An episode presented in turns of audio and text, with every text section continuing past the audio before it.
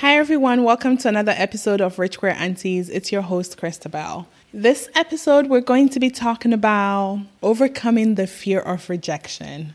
It is such a heavy topic because honestly, I don't think it's a fear we ever really overcome. I think it's a fear we can certainly work on. I do think that it's perhaps a lifelong process. The topic is a little deceiving in that I really don't believe it's a fear we completely overcome, even if we you know, have done so much work and have gotten to a place where we do not let that fear keep us from becoming who we are or who we want to be. Because that's really what I'm interested in. How to not let that fear of being a disappointment to others keep us from self actualizing and being our most authentic selves. I will start off by talking about my own experience with feeling that fear and letting that fear keep me stuck in a place where I just was who others wanted me to be. I was raised by a single mom who is an African and a Jehovah's Witness who had a lot of her own traumas, her own fears that she put on me. It's not a unique story in that way. Our parents want the best for us, want us to go through life easier than they did. They don't want us to suffer like they did. They want things to be easier. And so they put all these expectations and how to's, what to do and what not to do. They put all those things on their children, hoping that by doing that, it gives them a sense of control and that their kid will have an easier life. So it's something that is born out of good intentions, but what happens, I'm sure you know this, is when you take on the fears that your parents have and the expectations they have for yourself, it's just a longer journey then to discovering what your own desires are. If you share those fears, if you share those desires or not. And it can be a really lengthy process for a lot of us. And that is if we're even aware of it. Growing up in a collectivistic society, my last episode was about collectivism and finding individualism in the midst of collectivism and how to become your most independent self in that. So if you haven't listened, I would say go take a listen now. But towards the end of that episode, I give an example of a coworker whose parents emigrated from Laos. And she was telling me that she loves my tattoos and she wishes she could get tattooed like I am, except she knows that her mom will kill her. I mean, I feel like even her will say that that is an irrational fear because there is no way her mom will kill her for getting a tattoo but it's real enough to her to keep her from getting that tattoo. And that's how strong that fear can be. And so tattoos are one thing, but it can manifest in many other ways. Um, it can be the color of the lipstick you wear, or what kind of clothes you wear, or what you do and don't do, what you eat and don't eat. And we can take on that fear of rejection and of disappointing other people, and we would never get to be our full selves. And so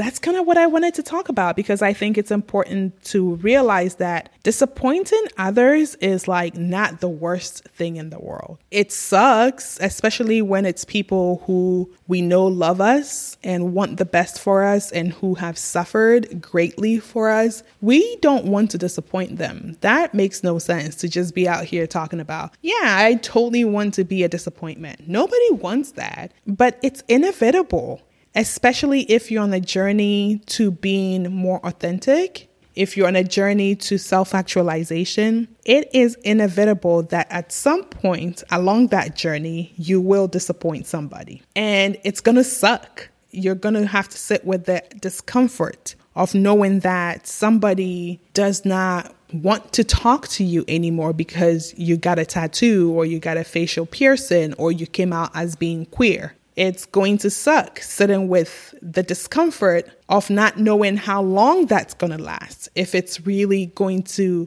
be a forever thing not having control over how long that period may potentially last. And so I have a lot of compassion and a lot of like deep feelings for you if you're someone who has those fears especially because those fears are founded. You know, a lot of queer people have come to harm and been kicked out of their homes for coming out. So it's certainly not a fear that is unfounded. And if you don't have safety and you're still dependent on your family for your well being, then it might be the right move to either hide your true self from them or just never live as your truest self.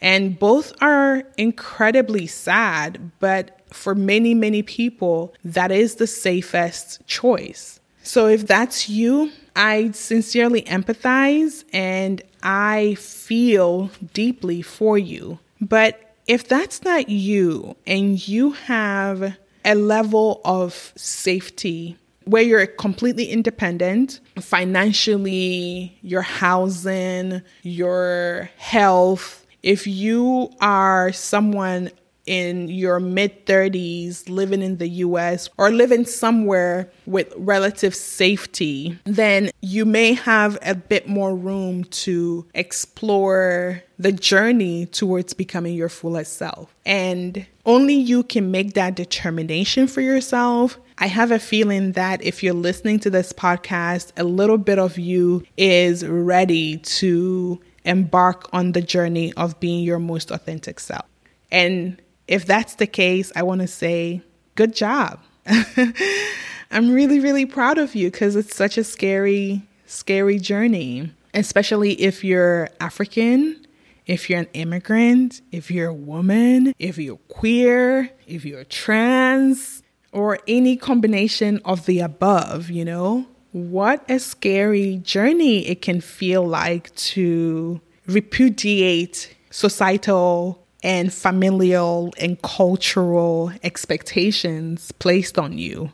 It is such a worthwhile journey, though. I can only speak from my experience and my perspective and what I have seen of other people in the world.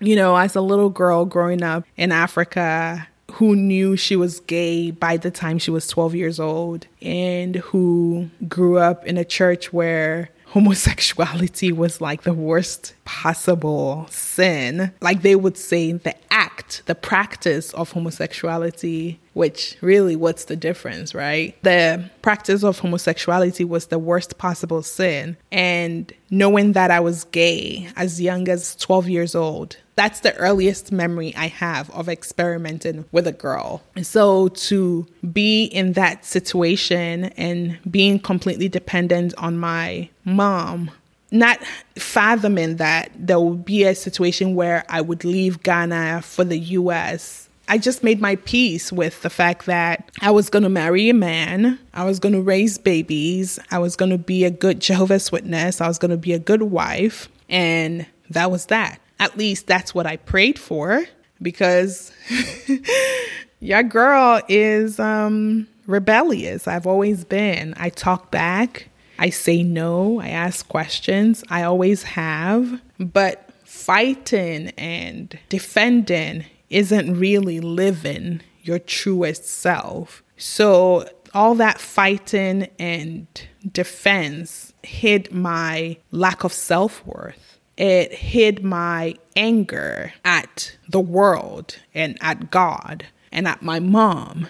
It hid how much I did not know who I was, how much I just had no clue as to how I would ever get to live the life that I desired.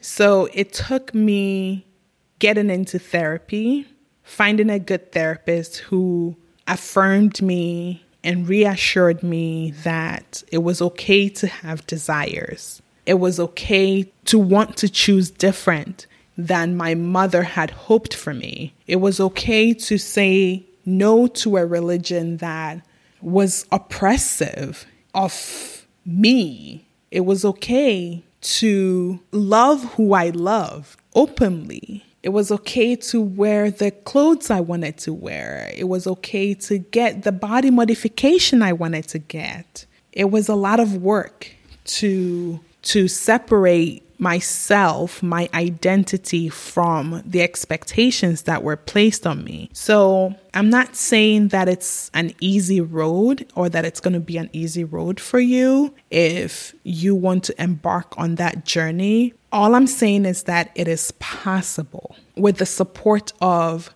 a therapist or a coach, with the support of a loving community, with the support of books and other healing modalities, it is possible to do that work of coming home to yourself. It's going to require a lot of self compassion and reframing of your thoughts around rejection. Because when we're able to be self compassionate, we're able to manage the discomfort that comes from other people rejecting us or being disappointed in us. We're able to say to ourselves, we deserve to be our full selves. It's going to take a lot of that, a lot of just like telling yourself that you deserve to be your full self in this one life, potentially, that we have. We deserve to be our fullest selves. So, seriously, repeat after me I deserve to be my fullest self. I deserve to be my fullest self. When you say that to yourself, when you have people who support you in learning what that means, what it means to be your fullest self, when you find resources and a group and a community that helps you tap into that truth, it is such a beautiful place to be. It doesn't mean that the discomfort and the sadness and the potential loss that comes as a result will be easy to navigate, but it will be easier. And the rewards are infinitely worth it. I know that for me, before I started therapy, I was filled with so much anger. My relationships were failing. I was caught in between fighting my demons and making sure that my mom would still speak to me and fighting my desires to have a loving relationship with a woman and what that meant about my relationship with the people at church that had become my family. I didn't want to lose that, but I knew that the possibility of losing that was incredibly high. And yeah, I was proven right because I came out on Facebook because, you know,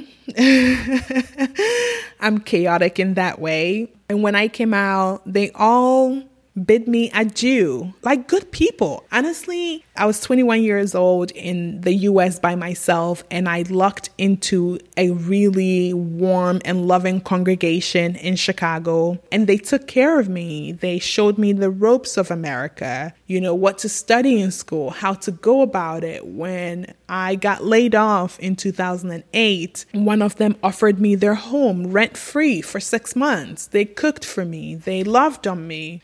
They helped me find an appropriate husband. um, so there were many ways they cared for me. I was alone in a foreign country, away from my family, and I had to make the decision, the choice. Is it worth it to come out as gay, um, speak the way I wanted to speak, dress the way I wanted to dress, look the way I wanted to look. Was it worth it to do all that, knowing that I was going to lose the support of the only people I called family in this foreign country? And it, it like, it makes me tear up to think about it today because that was a really hard decision to make. It wasn't a decision that came lightly to me. I didn't make that decision till I was 28.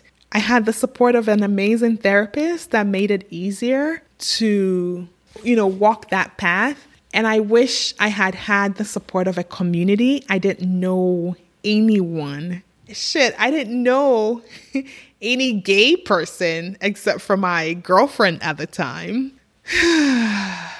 but I took the leap. I took the leap of faith that I could not go wrong by being myself.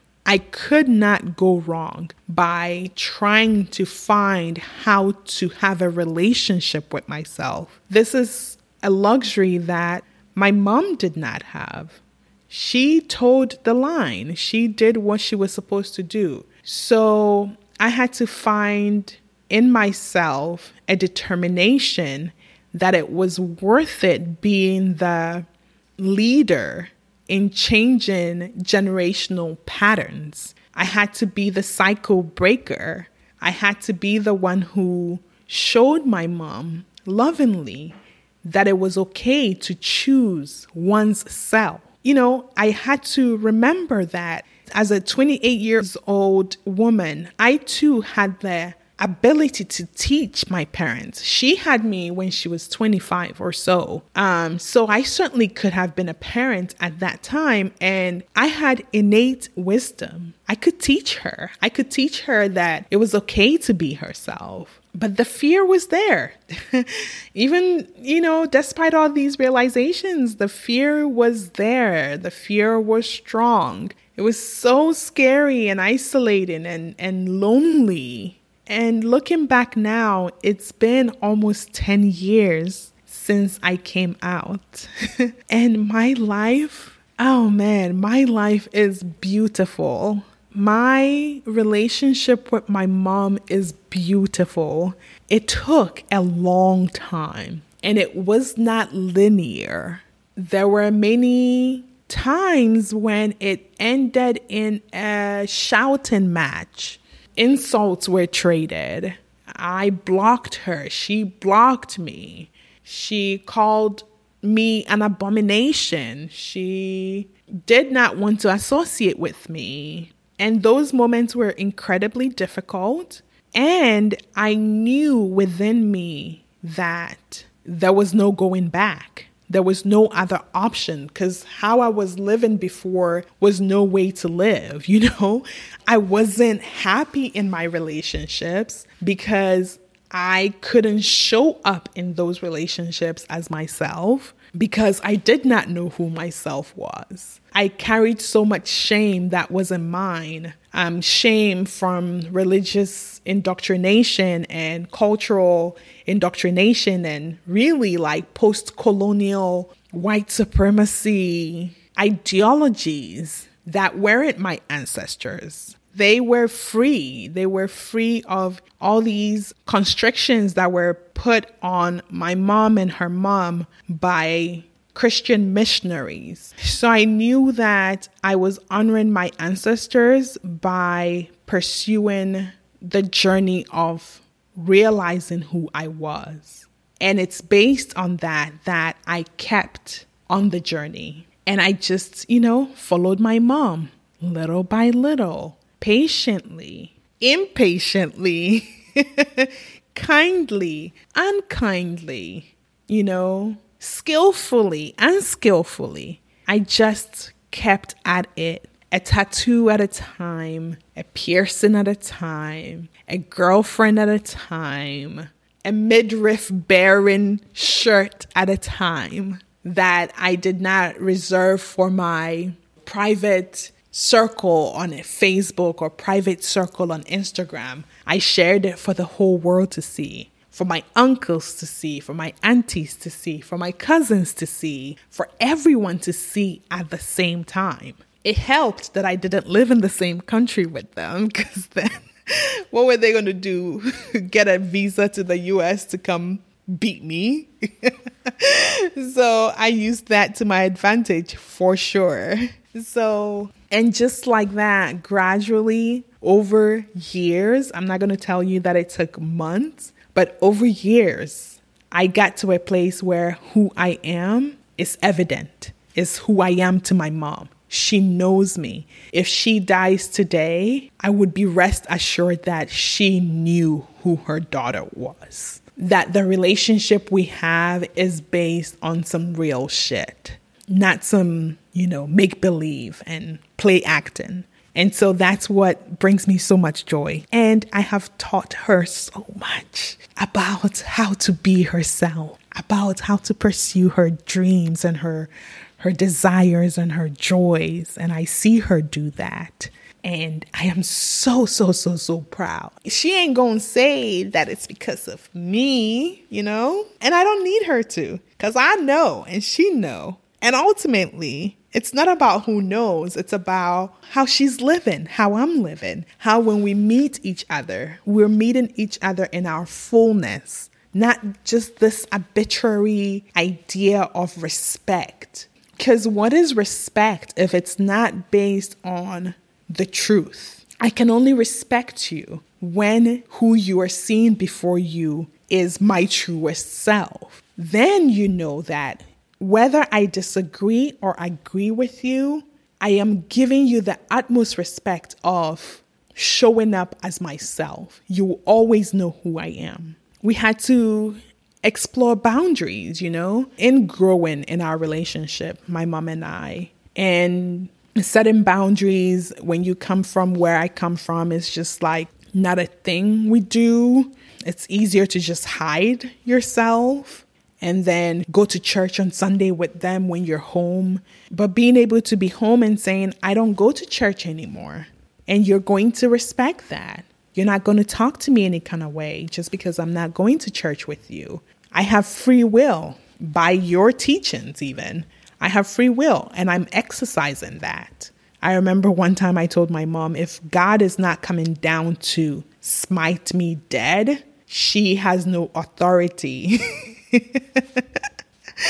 I told you, I've always had a big mouth. Um, so I don't necessarily recommend, but it came through for me, that big mouth of mine. So I learned to set boundaries and communicate my needs and desires to her forthrightly, even if that meant risking rejection or disappointment. I learned how to identify and pursue my own desires separate from the desires and expectations she had for me. As a result, my self worth increased drastically, my relationship quality increased drastically, and my sense of purpose and fulfillment in the world has never been clearer. I'm pursuing solo entrepreneurship right now, and that is what has enabled me to have the gumption to do that, to dare to be a writer, to dare to be an educator, to dare to be a thought leader is as a result of that work that I've done. And so that's what I encourage you if you're on here and you're listening and this is a journey you're interested and desirous of embarking on. It's going to have its pitfalls. It's going to have its challenging moments. It's going to have difficult times. It's going to have times where you're met with your need to gain more skills, more support. And I believe that you can do it. I believe that you can meet that challenge. I believe that you can begin to grow in immense self compassion and love and care for yourself and grow in your self worth. That you can get to a place where you realize that there is nothing wrong with you. There's nothing wrong with your desires. There's nothing wrong with your dreams for yourself and your family and your community. That it's possible to grow and teach them that perhaps it's on you to do that work. And especially if you're a queer baby, oh, my heart, my heart goes out to you because to be able to love who you love openly and freely, hmm. I want that for you. I want that for you. I want that for you. And I'm here to talk about this with.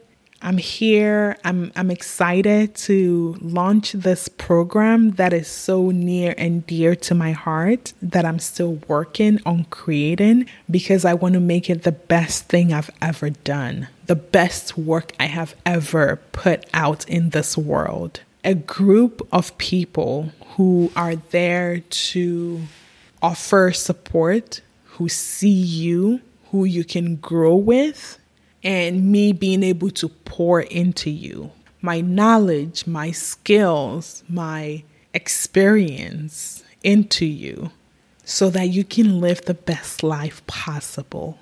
I will let you know when it drops. It's going to be a minute because we don't rush excellence. But I just want you to know that in addition to therapy, if that's a modality that, you know, you're amenable to, a program such as this will support you and um, teach you valuable skills. We can get into the nitty gritty on finding yourself in all arenas in your fashion, in your style, in your relationships, in your friendships, in your all of it. Like, you know?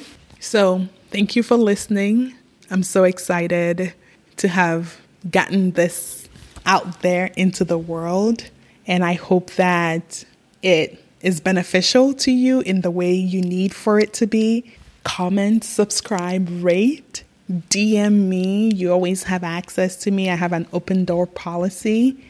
Let me know what you think. Let me know how you are doing on your journey. Let me know where you are on your journey. I am your cheerleader and I'm here because, like, being our fullest selves, there's no greater, there's no greater thing to do or be, I believe, because it's from that space, it's from that self actualized, self embodied space that we can make our biggest impact in our lives, in our families' lives, and in the world. So, thank you for being here. I'll catch you on the next episode. Be well. Mwah.